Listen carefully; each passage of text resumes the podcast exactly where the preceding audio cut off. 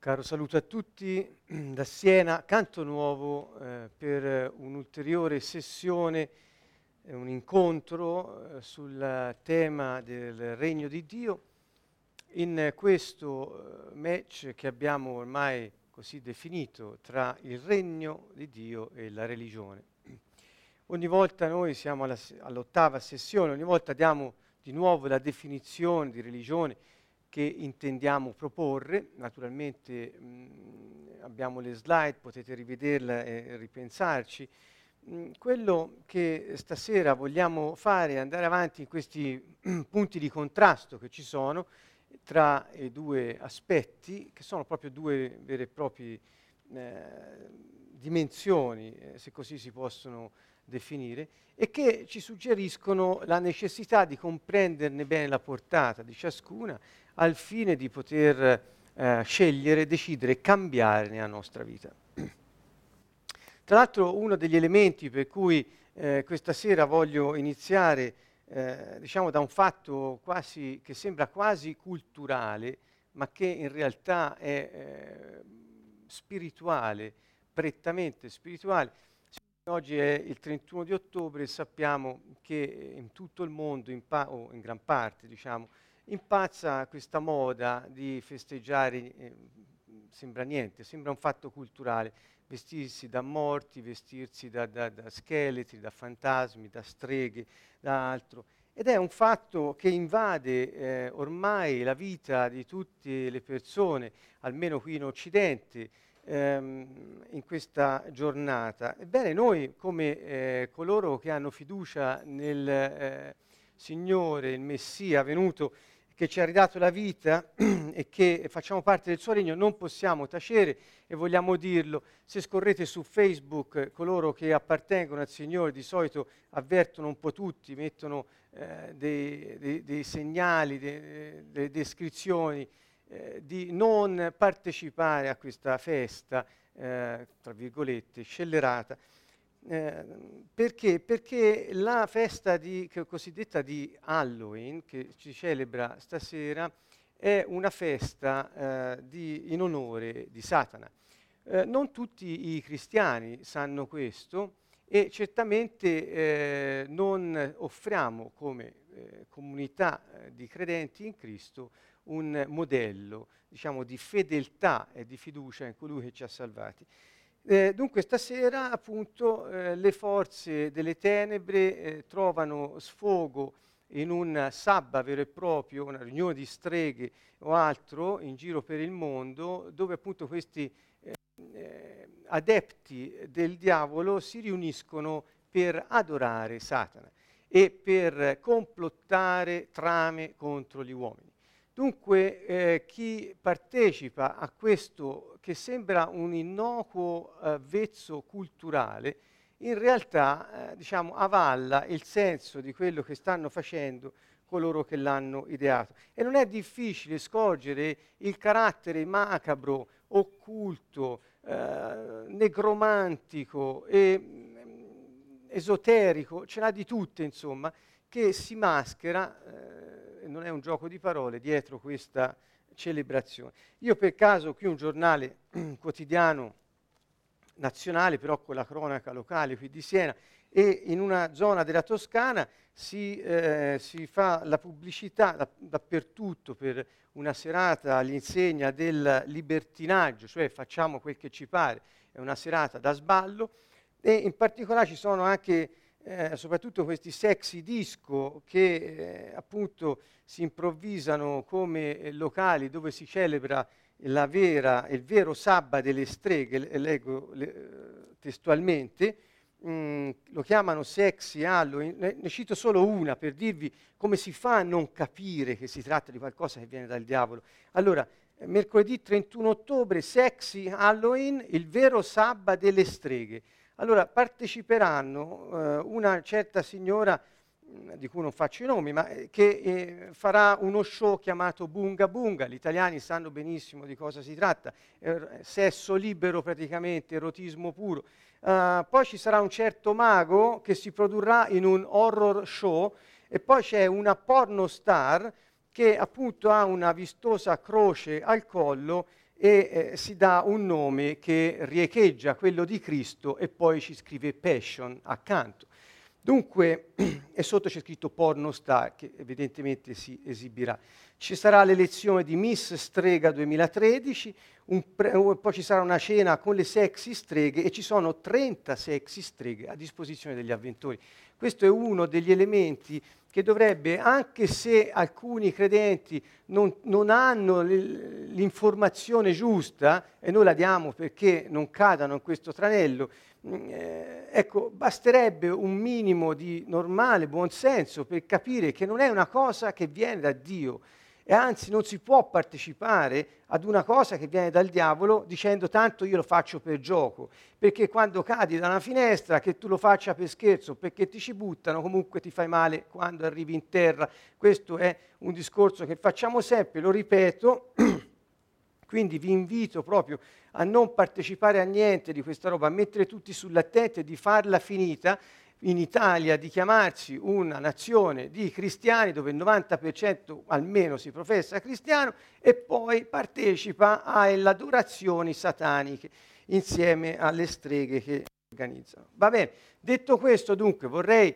eh, passare a quella che è l'argomento di questa sera in modo più diretto. Ripeto alcune definizioni sulla religione, vedete una predisposizione mentale dell'uomo a soddisfare i suoi bisogni di attaccamento, formando un complesso di credenze su Dio e sul rapporto con Lui e di comportamenti che orienta la sua ricerca di soluzioni mentre interagisce con l'ambiente. Dunque la religione, noi più volte l'abbiamo detto, non pensiate che noi parliamo di religione intendendo un, una confessione, un tipo di fede, addirittura una chiesa o una istituzione religiosa.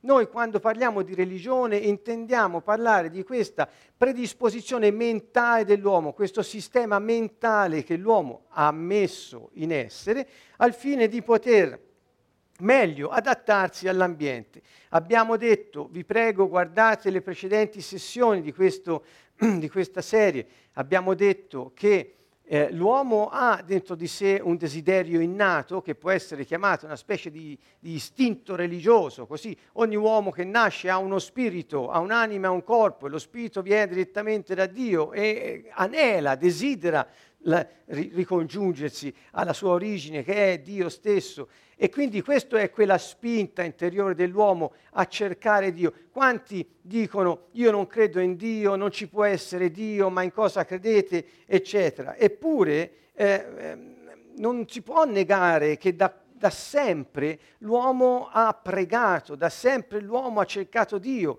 perfino eh, eh diciamo in reperti storici antichi si trovano testimonianze di una continua linea di congiunzione tra le ere e le generazioni dove l'uomo si è sempre rivolto a, a, a Dio e ha cercato di ricongiungersi a Lui in tutti i modi. Quindi c'è una tensione innata, diciamo eh, naturale, tra virgolette, dentro l'uomo a cercare Dio. Ora, quando questa ricerca non, non eh, eh, culmina nella eh, conoscenza di Dio, e non parlo di conoscenza intellettiva, parlo di mh, mm, relazione partecipata con tutto lo spirito, l'anima e il corpo.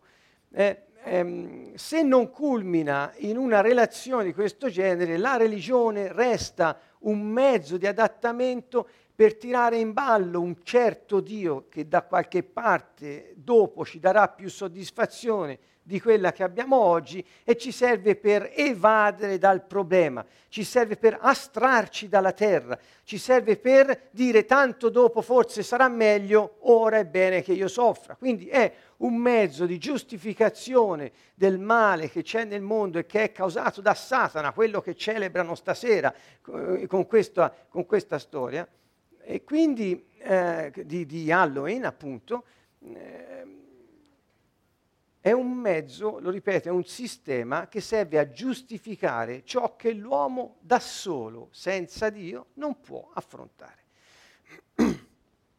Quindi, quando noi diciamo che è una predisposizione mentale, Stiamo parlando di un'organizzazione di pensiero, di emozioni, di situazioni, di dottrine, di regole, di leggi, di dogmi, tali da eh, sistemare ogni cosa perché laddove non si possa affrontare comunque ci sia una via d'uscita. Anche questo è innato nell'uomo, cercare una via d'uscita comunque e se non esiste inventarsela. Ma eh, se è così con Dio, eh, chiaramente abbiamo una sorta di divisione tra quella che è la vita e quella che è l'idea che si ha di Dio a nostro fine di adattamento. E questo non porta alla, um, ad un rapporto con il Signore che è come è detto nella scrittura per noi cristiani, appunto noi sappiamo che chi riconosce di appartenere al Messia forma con lui un solo spirito. Lui ci ha insegnato, come ha introdotto Fabrizio stasera, a prenderci cura delle relazioni, ci ha insegnato ad amarci gli uni gli altri come lui ha amato noi, ci ha detto qual è la sua relazione con il Padre. Insomma, eh, tutto si è sviluppato nei discorsi di Gesù affinché gli uomini imparassero che la vita progredisce e cresce nelle relazioni interpersonali improntate all'amore. Questo è il punto eh, fondamentale. Ecco, nella religione questo ha un aspetto o inesistente o del tutto secondario. Perché? Perché non è questo il punto fondamentale. Il punto fondamentale è giustificarsi le situazioni che non si possono affrontare, per non dichiarare fallimento totale in qualche modo. Bene, è una risorsa umana per l'adattamento in questo senso, lo vedete scritto qui, l'affermazione e la sopravvivenza dell'individuo, scusate per la voce stasera, in un ambiente ostile. La religione è dunque funzionale alla sopravvivenza, è una continua ricerca con scopo adattivo, attivato da un umano meccanismo psicologico. La relazione che noi abbiamo con Dio è dovuta al fatto che Dio ha preso carne, forma umana, è venuto sulla terra, ha vissuto da vero uomo come se non fosse Dio. Questa è la verità eh, su quello che è successo. Quindi lui è venuto a instaurare una relazione con noi Ancora, è utilizzata la religione dall'uomo per rinforzare i propri tratti di personalità, per conferire solidità, ideologie, gruppi, rituali, emozioni e valori. È qualcosa che si usa per dare forza e valenza a qualcosa che viene dall'uomo. La relazione che abbiamo invece con Dio nel regno dei cieli è qualcosa che viene da Dio, nasce da Lui l'iniziativa, non dall'uomo. Vedete, il regno è il governo e l'influenza sovrani del re sul suo territorio e sui suoi abitanti, sì da impattarlo con la sua volontà, intenzione e scopo, per renderlo come lui vuole. Dunque, vorrei dire qualcosa di più su questa introduzione generale. La religione, per esempio, che ha questo scopo, lo ripeto, eh, di favorire l'adattamento e la sopravvivenza, e quindi una sottomissione a quelle che sono le circostanze, vivendole in modo passivo e frustrante, ma comunque tenendo viva una specie di speranza per il dopo morte, questo, di questo si tratta. Ecco, la religione, diciamo, vive di dogmi, vive di eh, verità assolute su certe questioni che vengono poste come dogmi che fanno scattare nelle persone il senso del dovere. Dunque la religione fa leva sull'obbligo e sul dovere, mentre nel regno dei cieli il Signore è venuto a riportarci la capacità di sviluppare il nostro potenziale innato di mettere in pratica la sua parola. Io spero che riuscite a cogliere la differenza, non posso dedicarci molto più tempo, ma è molto importante. Nella religione si vive sotto minaccia.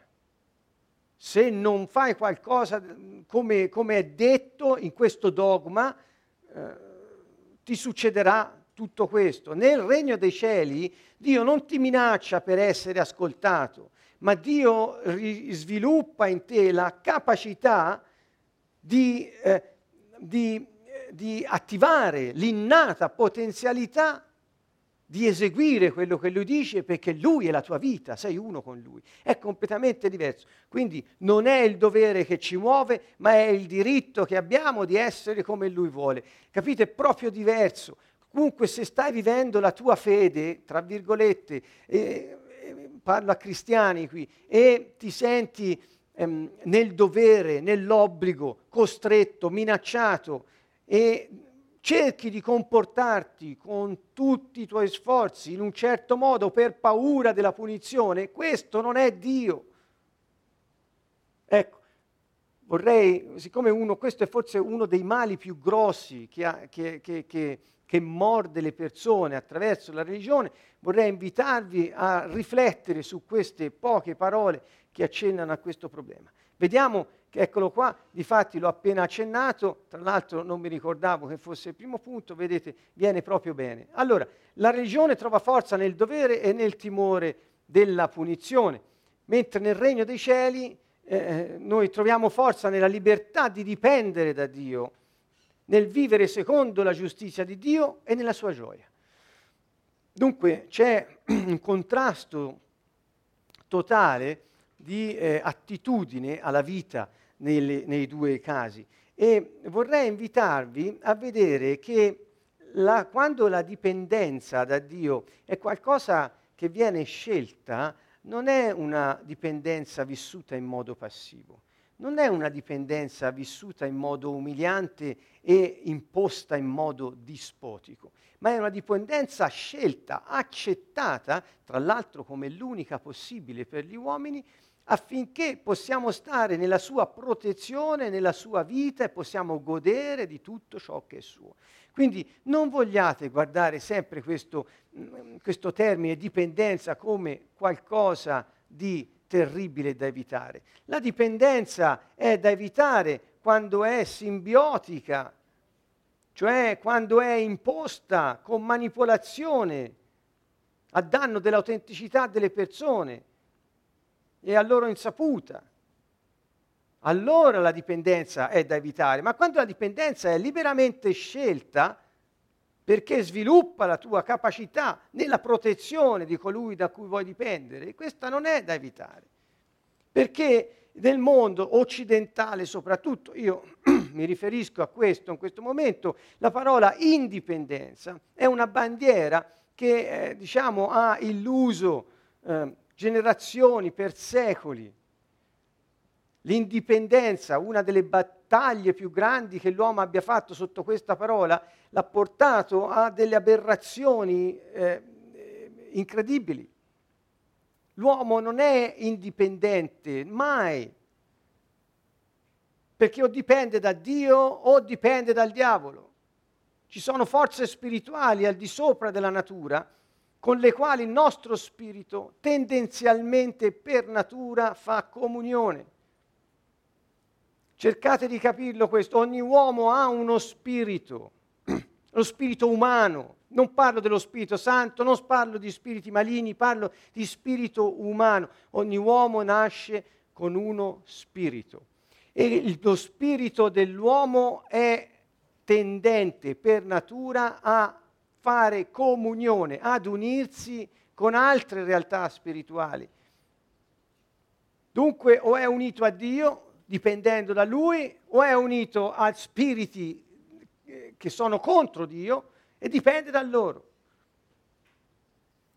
Ciò che noi abbiamo sulla nostra bocca non è la parola indipendenza, ma libertà la libertà di scegliere di essere dipendenti da Lui, poiché in questa dipendenza noi troviamo la spinta propulsiva a sviluppare le nostre capacità, a realizzare il nostro potenziale, a fare quello che Lui ha fatto e anche cose più grandi di quelle che Lui ha fatto, perché le facciamo con il suo spirito.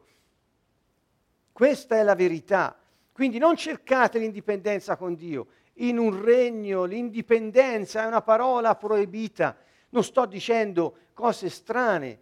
Un, dove c'è un re non si può pensare di vivere nel suo regno essendo indipendenti. In questo momento mi rivolgo agli amici cristiani.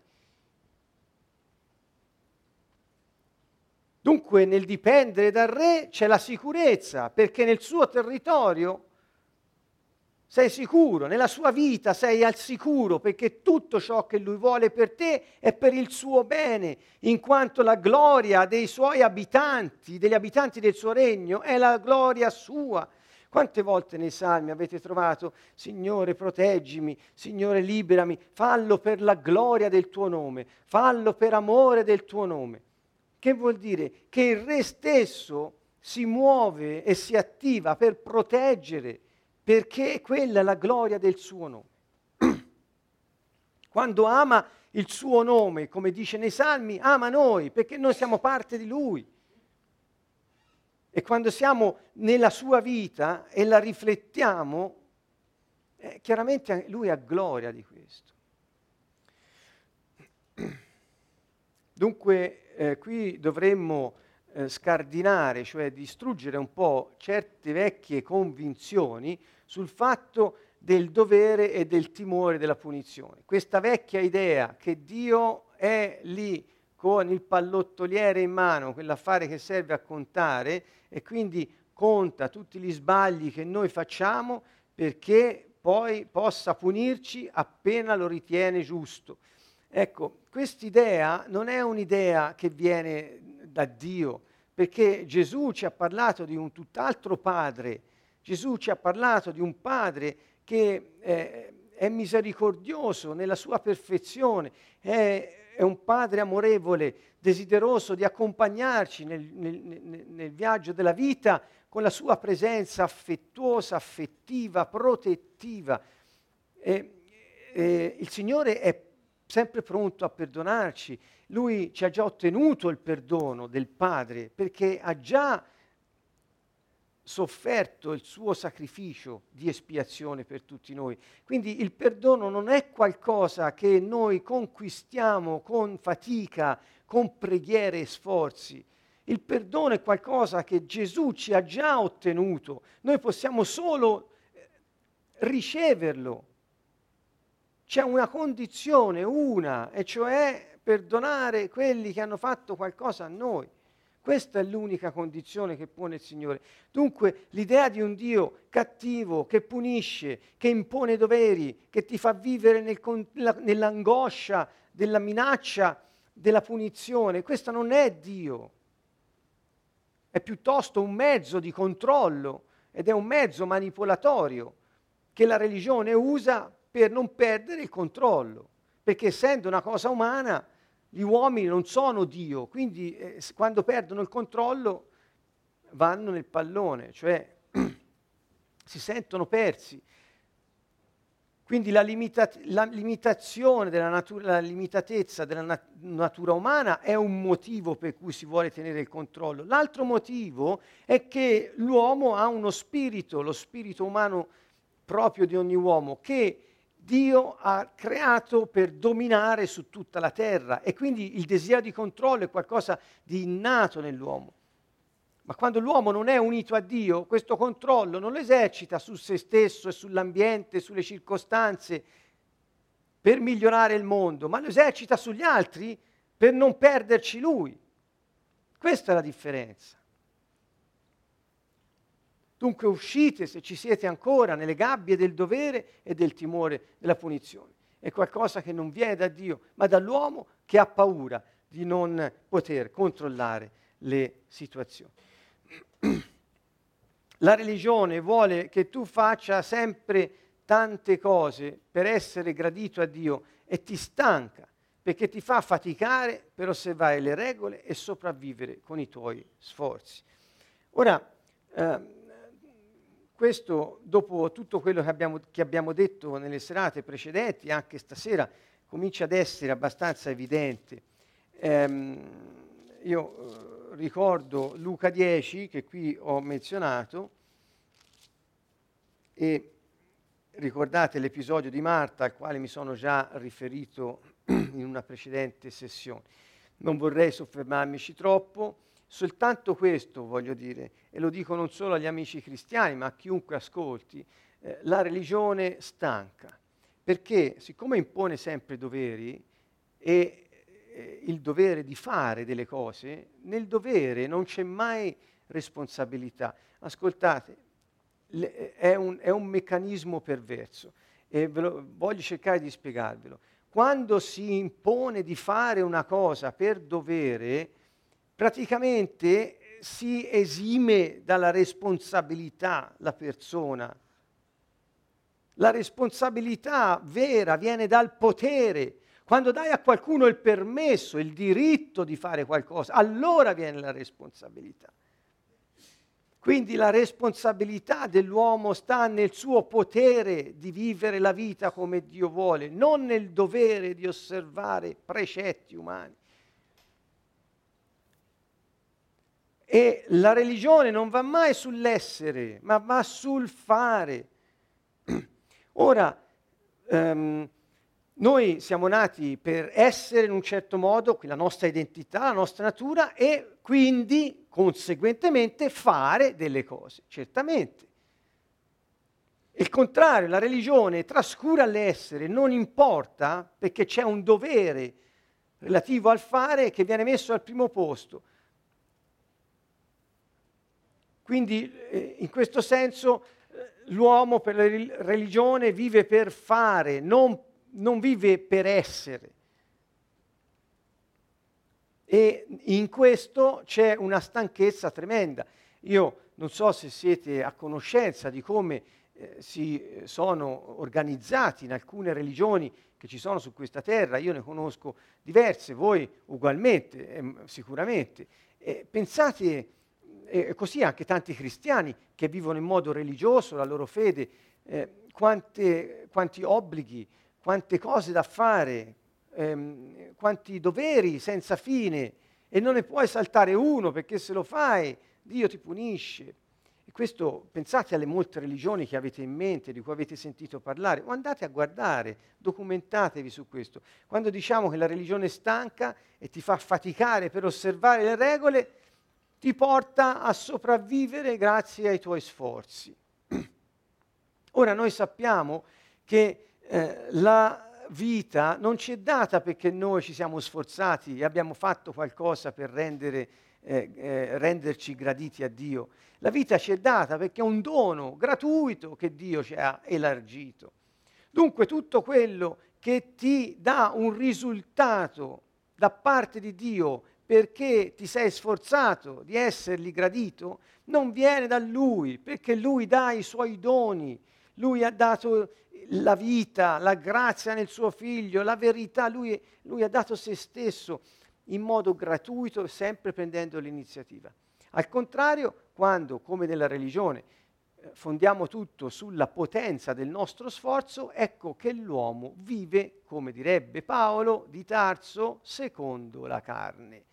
Eh, questo è proprio eh, chiaro ed evidente. E cioè quando l'uomo si sforza di meritarsi il plauso, l'approvazione di Dio, vuol dire che si trova davanti a un insegnante cattivo, un gendarme, qualcuno che è lì solo per giudicarlo. E Gesù è stato chiaro, lui è venuto a salvare il mondo, non a condannarlo. Insomma, il Vangelo è pieno di riferimenti a questo, potete leggerli questi Vangeli, come sicuramente avete fatto, e trovare degli spunti molto interessanti sotto questo profilo. Allora, vedete eh, quanto è importante capire che nel permesso, nel diritto c'è la libertà e la responsabilità, nella dipendenza da Dio, di essere chi siamo e quindi fare ciò che Dio vuole. Al contrario, nella religione eh, c'è dipendenza dal demonio perché entri nei suoi sistemi, ne fai parte, vai a festeggiare Halloween. Ecco, questo è, l- è, è il massimo mm, che si può arrivare a fare, diciamo, perché tanto non c'entra niente con Dio, Dio da un'altra parte, questa è una festa culturale, ma non è così, l'ho già detto prima. Andare avanti. La religione, punto numero 13, tratta con i sentimenti degli associati, che se non sono nella gioia vuol dire che Dio non è con loro o è adirato. Questo che vuol dire? Non voglio, ecco, chiarisco subito, non sto dicendo che i sentimenti non vanno bene con Dio, eh, anzi tutto al contrario, perché Dio ci ha creati con una mente emotiva, Dio ci ha creato con dei, delle emozioni, Dio ci ha dato la capacità anche di poter capire che emozioni sentiamo, di potercene rendere conto, di poterle esprimere. Quindi noi siamo es- essenzialmente eh, ehm, creati per sentire e pensare e quindi decidere. Um, quelli che dicono che le emozioni non vanno bene con Dio, eh, forse potrebbero ecco, così, apprezzare di più la natura umana, eh, che ormai anche a livello eh, biologico, eh, anatomico quasi, è stato eh, scoperto appunto in campo scientifico la grande valenza, la grande portata delle emozioni, della nostra mente, capacità emotiva e il grande riflesso che ha su tutta la nostra vita. Ma questo eh, è solo un inciso. Qui sto dicendo che la religione eh, ti fa pensare che se sei nella gioia è perché Dio è presente. Se non sei nella gioia, Dio non c'è. Ecco, questa è una cosa che non si addice alla natura di Dio, alla sua persona e a ciò che Gesù ci ha detto.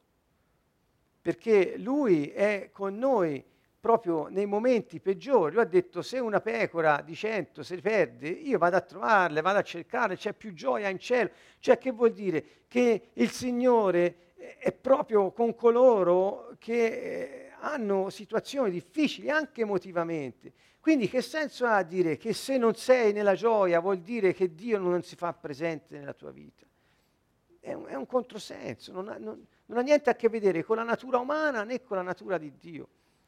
E tra l'altro questo porta anche a degli inganni piuttosto importanti perché nella religione ci saranno sempre quelli che eh, controllano che le persone non esprimano le emozioni, perché se no sarebbero tratte in inganno. E ci sono quelli che invece cercano l'emozione come garanzia della presenza di Dio, non come vera gioia espressa in modo autentico. Cioè, capite? ci sono due fazioni nella religione, come se giocassero due squadre insieme. Un campionato, quelli che controllano non essere troppo emotivo perché se no, quindi meglio che non le esprimi, e gli altri che le vogliono esprimere però eh, finiscono per prenderle come eh, spia LED che si accende che Dio è presente e quindi ricercano quelle, non la presenza di Dio. E questo è qualcosa che non va bene. Il regno, vedete, è un governo con un'identità legale la cui influenza sovrana prescinde dai sentimenti dei suoi cittadini. Eh, cioè è sempre presente, è sovrano, Dio è re e Lui è con noi in ogni istante e quindi non è che dipende da quel che noi sentiamo se Lui viene o non viene, ecco, nella nostra vita. La religione ti porta ad accettare passivamente le circostanze negative e le fa apparire anche come la volontà di Dio. Questo è un, veramente un guaio. Perché?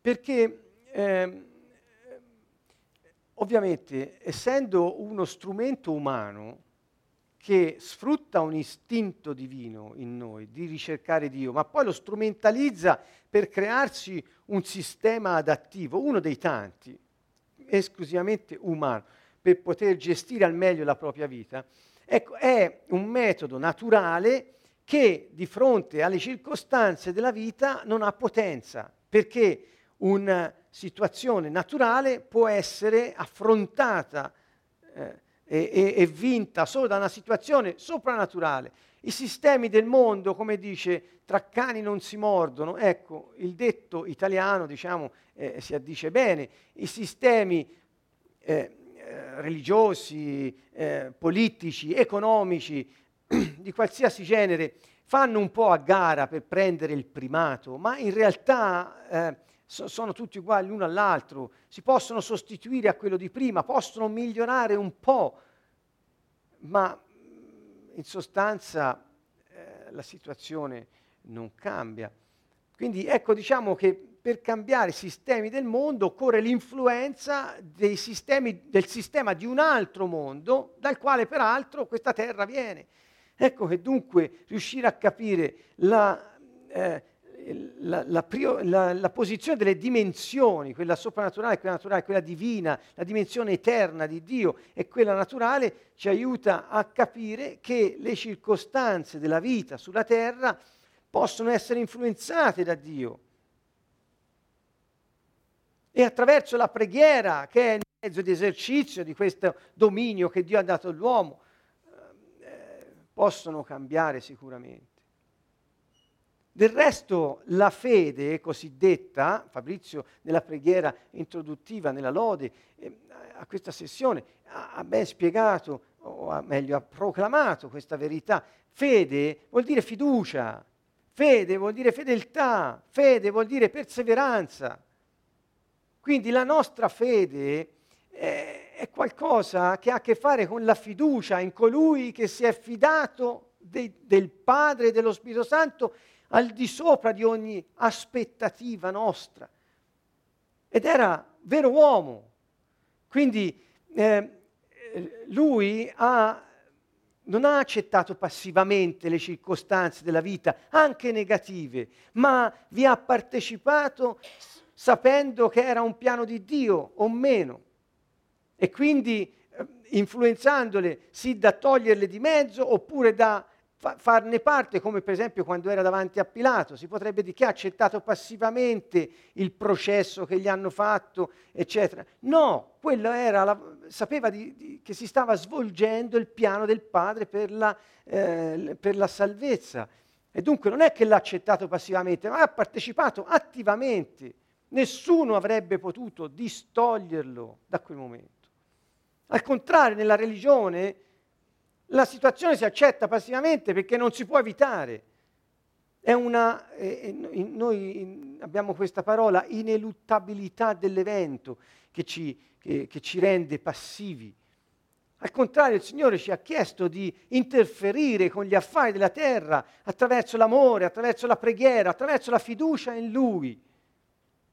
E Lui ha detto che Qualsiasi cosa mi chiederete, io la farò. Qualsiasi cosa chiederete al Padre in mio nome, io la farò. Se avrete fiducia in me, se avrete la fiducia di Dio. Tutto quello che desiderate e che chiedete nella preghiera vi sarà dato. Basta che nel vostro cuore non dubitiate che non vi sarà concesso. Ecco, cioè, queste sono le parole del Signore. Che vuol dire? Che il Signore ci dice non rimanete passivi nella vita, voi siete il sale della terra, voi siete la luce del mondo, voi siete quelli che sono stati scelti per poter cambiare le sorti della vita sulla terra.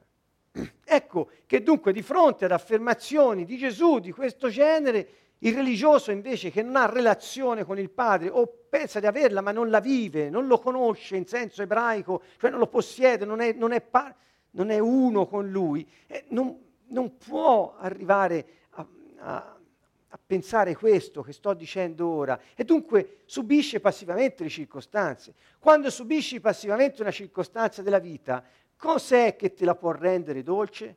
L'unica cosa che te la può rendere dolce se sei religioso è Dio che lo manda, è Dio che lo vuole. Questo è, diciamo, l'anestetico, la mano di coppale, si direbbe noi, che rende brillante anche il legno più brutto.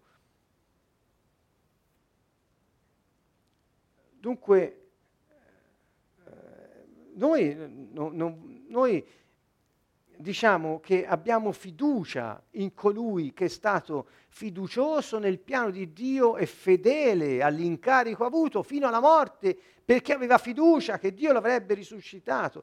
Gesù è stato fiducioso, fedelmente fiducioso nell'opera dello Spirito Santo che era con lui quando lui si muoveva e sapeva che ogni volta che avesse eseguito la volontà del Padre, lo Spirito Santo l'avrebbe attraverso di lui realizzata sulla terra. Questo è il nostro Signore, questo è il Messia, è colui che ha avuto fiducia ed è stato fedele fino all'ultimo e oltre la morte. Quindi questa è l'essenza della fiducia nel piano eterno di Dio. Quindi se lui ha un piano e mi ama, tutto ciò che, che tutto ciò che io vivo in modo attivo, partecipando al suo piano, non può che concorrere al mio bene. Dunque non è una partecipazione passiva che in altri termini noi chiameremmo quasi simbiotica, ma è una partecipazione attiva in una relazione eh, viva con il Signore alle cose della vita. Vedi, il regno ti dice che puoi cambiare le circostanze negative regnando nella vita, vivendo nella rettitudine e nella potenza dello Spirito Santo. Guardate che differenza. Che differenza. Dunque ecco, qui vi vogliamo spronare a non restare passivi e farvele anche piacere le cose brutte. Ma attingete alla scrittura e capite che regnando nella vita, vivendo nella rettitudine e nella potenza dello Spirito Santo, le cose possono cambiare. E questa capacità di cambiare le cose viene dal fatto che cambiamo noi per primi.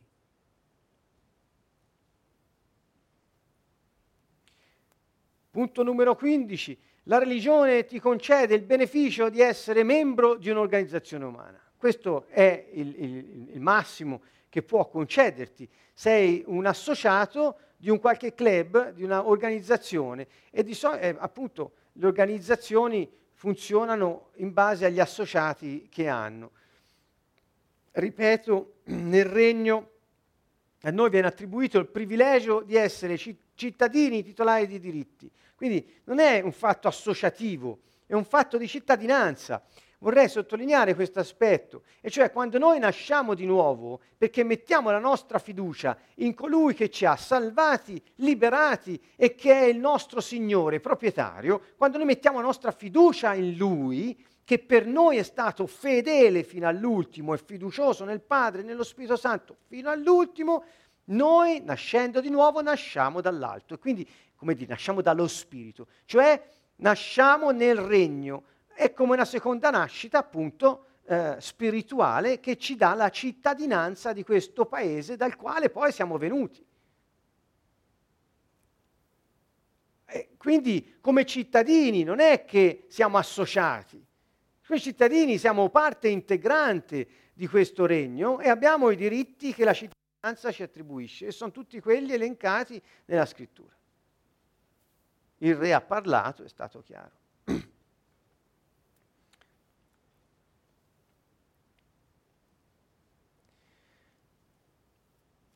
Punto numero 16, la religione genera preoccupazione perché non ha un Signore che sia proprietario e responsabile di tutto e di tutti. E questo è, è molto importante perché ehm, nel regno dei cieli il re, trattandosi di un regno e trattandosi di un re, il re è proprietario di tutto ciò che fa parte del suo dominio, cioè eh, del Signore è la terra, con tutto quello che contiene, tutto il mondo e tutti gli abitanti del mondo. Questo è il Salmo che ce lo dice. Cioè il Signore è proprietario di ogni cosa, perché la parola Signore è veramente come significato, ha questo senso di proprietario assoluto. Dunque, quando noi diciamo Signore, Signore, eh, non è che stiamo dicendo, un, dando a Lui, a Dio, un titolo onorifico, oppure quando, quando, qualcuno mi trova e mi dice Avvocato, senta, e noi Signore, senta, oppure qualcuno mm, lo pronuncia quasi come se non avesse eh, un, un, contenuto proprio. Signore vuol dire tu sei colui dal quale vengo, dal quale dipendo e al quale appartengo. Quando dici Signore stai dicendo questo. Allora io dico, quanti cristiani lo dicono in modo così superficiale, senza sapere cosa dicono? Allora, se ci riappropriamo del senso di questa parola, noi sappiamo che se Lui è il nostro proprietario, essendo noi di sua proprietà ed avendo accettato l'offerta della cittadinanza del suo regno, noi dipendiamo da lui, non può che proteggerci e darci tutto ciò di cui abbiamo bisogno, perché è responsabile per noi. Nel concetto di re e di signore c'è il concetto della responsabilità che è del proprietario di ogni cosa. Vedete, avendo un signore è proprietario, responsabile di tutto e di tutti, eh, coloro che sono di proprietà del Signore hanno pace, perché il Signore si prende cura di noi. Tu Gesù hai cura di me, nulla mi mancherà.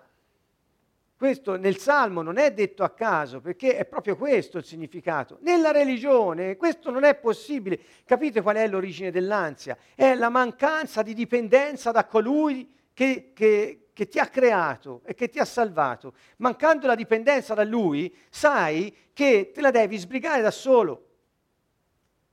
Le castagne dal fuoco non te le leva nessuno qui e quindi ti devi dar da fare. Siccome sai di essere limitato nella tua natura umana, chiaramente arriva la paura di non potercela fare. Questa paura, che poi si traduce in ansia o angoscia, eh, non è propria dei cittadini del regno dei cieli, perché sanno di avere un Signore, gli appartengono e Lui è proprietario di tutto, tutto ciò di cui hai bisogno lo sposta per portartelo, tutte le porte che devono essere aperte per farti arrivare dove devi, Lui le apre.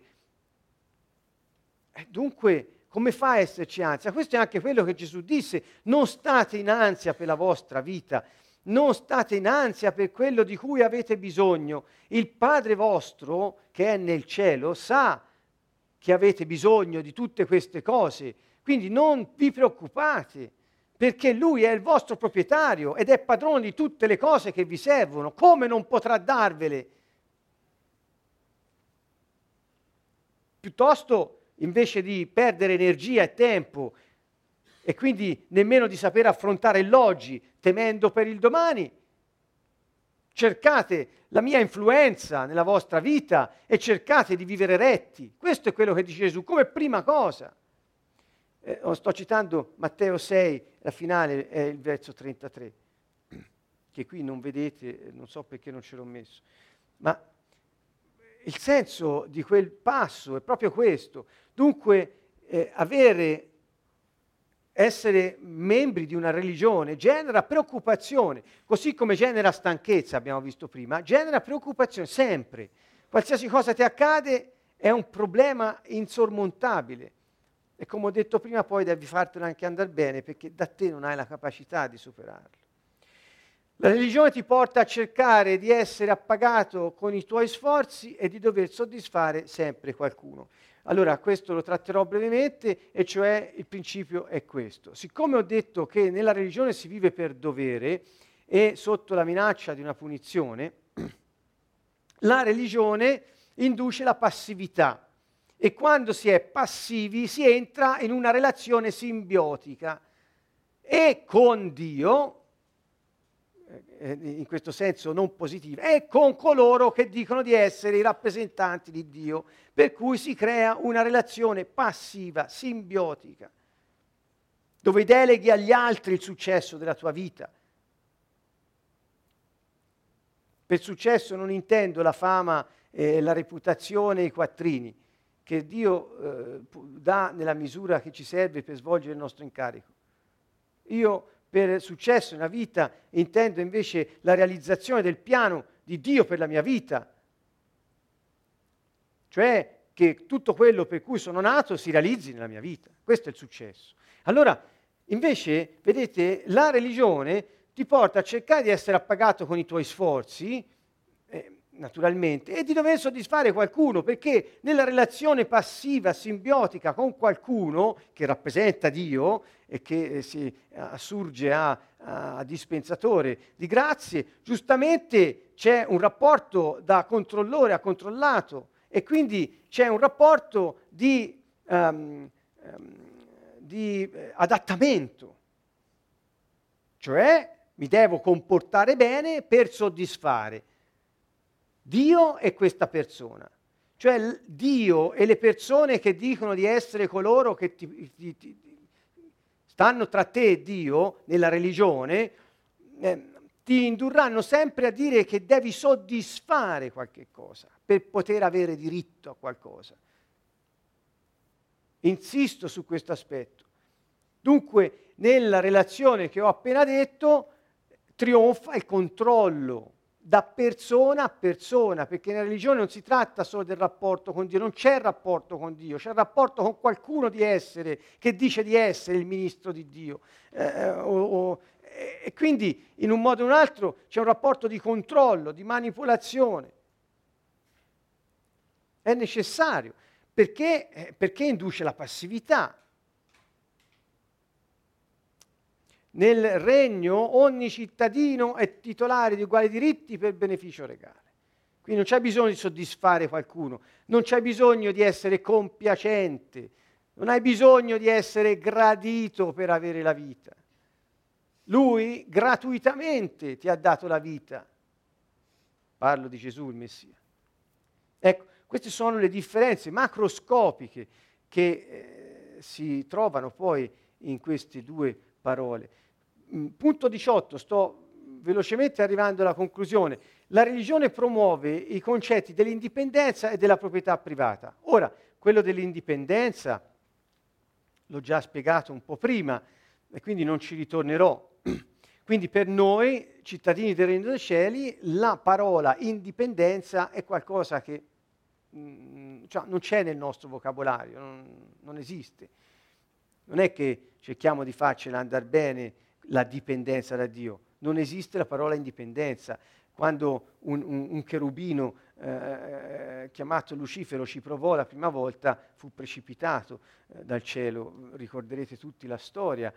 Dunque non c'è l'indipendenza, non è tollerata nel regno dei cieli l'indipendenza. Qualcuno può dire non voglio diventare cittadino del regno dei cieli. Va bene, è una scelta libera ma non, non, non può dichiarare indipendenza e, e, voler essere cittadino di quel regno. Questo è impossibile.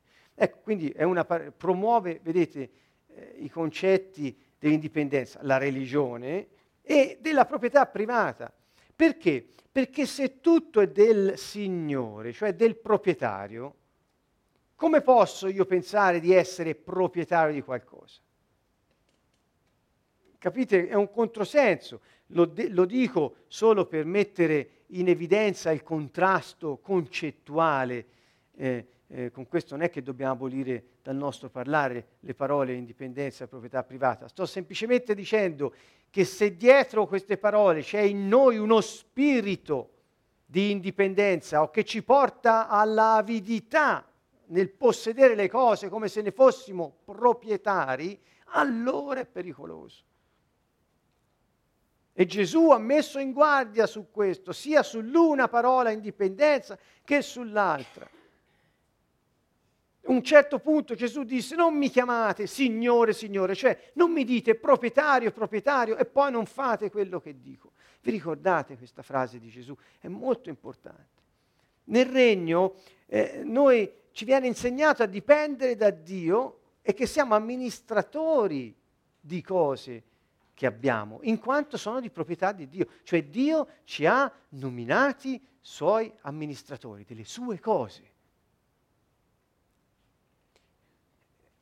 Quindi tutto quello che abbiamo, da, tutto, da, da, dai vestiti alla, alla, alle cose del nostro corpo, alle, alle scarpe, alla, ai computer, tutto, no, niente è nostro. Dio ce l'ha dato perché lo amministriamo. Quanto è profonda questa riflessione in relazione non tanto solo alle cose, ma al denaro? Ricordate, i poveri parlano sempre di denaro, i ricchi parlano sempre di cose, perché gli uni non hanno i soldi, gli altri usano i soldi per poter comprare le cose per il gusto del potere di possederle. Dunque questa è la situazione. E il denaro che abbiamo, di chi è? Di chi è il denaro che abbiamo? È di Dio niente è nostro. Pensiamo di poter comprare sua, eh, eh, le, le, cose che sono sue con il suo denaro. Pensiamo, Gesù ha messo in guardia sempre da spirito di avidità, da, eh, lo ha chiamato mammona, questo spirito che è, porta all'idolatria del denaro. Quindi, ecco, senza fare eh, moralismi tra virgolette, che poi non portano a niente, la ragione per cui noi possiamo dire grazie Signore, è tua questa cosa, questo denaro, tu me l'hai messo in mano perché io lo amministri per il tuo regno, per il bene de, della, de, della, della, della mia persona, della mia famiglia, di tutti coloro che mi hai messo accanto, per il bene di tutti gli altri. Allora, quando noi usiamo delle cose di Dio per l'avanzamento del regno dei cieli, perché il fiume della vita inizia a scorrere non ristagni in sacche, per esempio per i soldi, di povertà, perché tutti i soldi che ho in tasca io e che li tengo in tasca creano povertà nelle tasche di un altro. Questo è un principio inevitabile. Dunque basterebbe pensare a questo per rendersi conto che tutte le questioni che poi derivano dalla cattiva amministrazione non è Dio che non provvede, ma siamo noi che scegliamo di male amministrare i suoi beni sulla terra.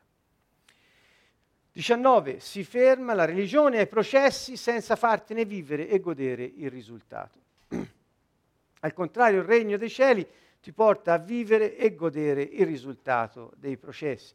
Che cosa voglio dire con questo? Nella religione il ritualismo e il processo che porta poi a un determinato risultato ehm, viene esaltato, pensate al ritualismo proprio, al di sopra di quello che poi è il risultato che con il rito si ottiene. L'importante è aver partecipato al rito, l'importante è aver detto la formula giusta, l'importante è aver messo i vestiti giusti, l'importante è non aver sbagliato la procedura, poi funziona di per sé.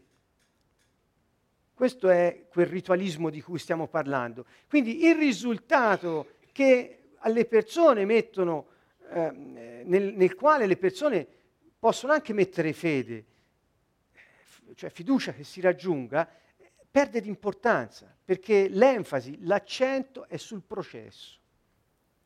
Ora io non voglio andare nel particolare, credo vi basti questo accenno generale, per capire un po' di cosa sto parlando.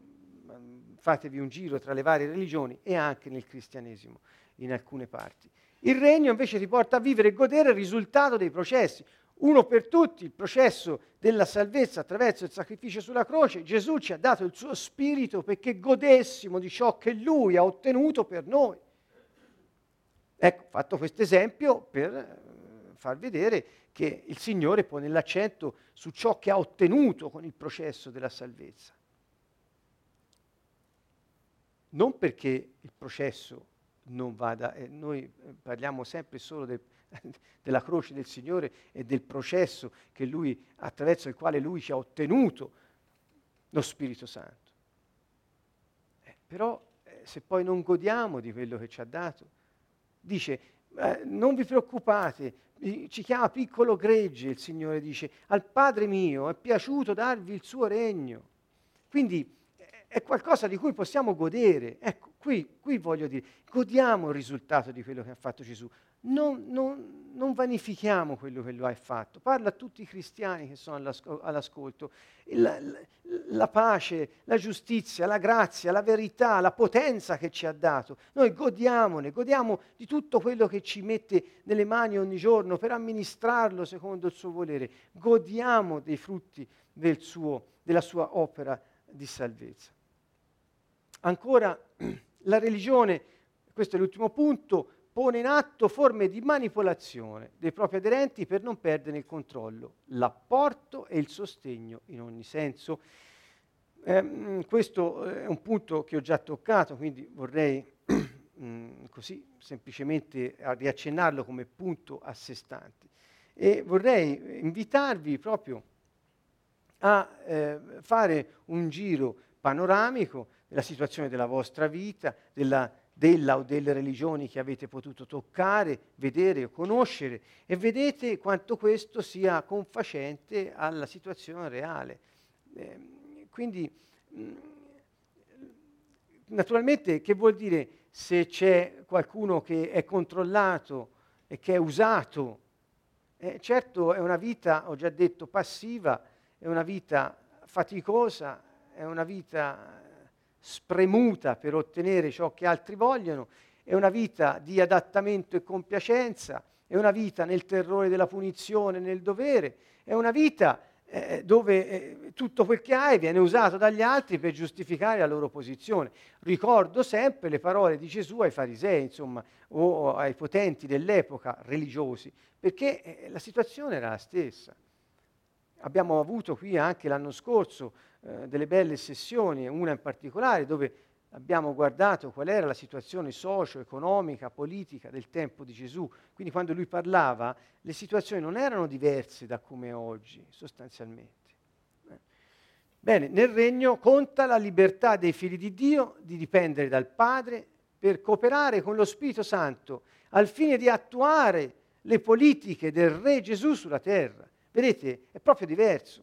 Cioè la libertà che lui ci ha dato, la nostra libertà di figli, che dipendono dal Padre con, con, per scelta, eh, serve a cooperare con lo Spirito Santo per attuare le politiche di Dio. Che vuol dire le politiche? I, le, le, le, eh, gli interventi di Dio sulla terra, nella nostra vita e in quella dei nostri cari. Dunque, in questo senso, ecco, qui mi fermo, abbiamo toccato i 20 punti, eh, avrei, avremmo potuto vederne altri, ma eh, per ora ci bastano questi. Abbiamo dedicato tre sessioni allo studio di alcune differenze tra la religione e il regno dei cieli. Ecco, eh, io vi invito a riflettere di nuovo, mettetele insieme queste tre sessioni se potete e guardate bene punto per punto.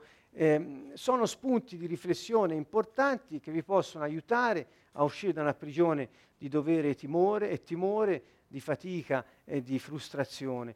Eh, poiché eh, il Signore è venuto a ridarci, lo ripeto e così concludo, la capacità di sviluppare il nostro potenziale, che è quello che fu proclamato in Genesi 1, 26 e 29, 28. Quindi il nostro potenziale è quello di dominare su tutta la terra, di soggiogarla, di prendercene cura e coltivarla e custodirla. Quindi eh, Gesù ci ha ridato questa capacità. Senza di Lui non è possibile. E per questo ci ha dato il suo spirito, perché diventando uno con il suo spirito, noi possiamo manifestare la sua vita ed essere partecipi del suo piano di prosperità, pace, vita e abbondanza per tutti gli uomini. Bene, questo è il messaggio con cui concludiamo questa prima parte eh, del, della mm, serie sul Regno dei Cieli, eh, su questa nuova serie. Vi eh, rimandiamo a mercoledì prossimo per eh, continuare questo viaggio nello studio del Regno e vi salutiamo da Siena con tutto il cuore, la pace sia con voi. Ciao da Siena, Canto Nuovo, a mercoledì prossimo.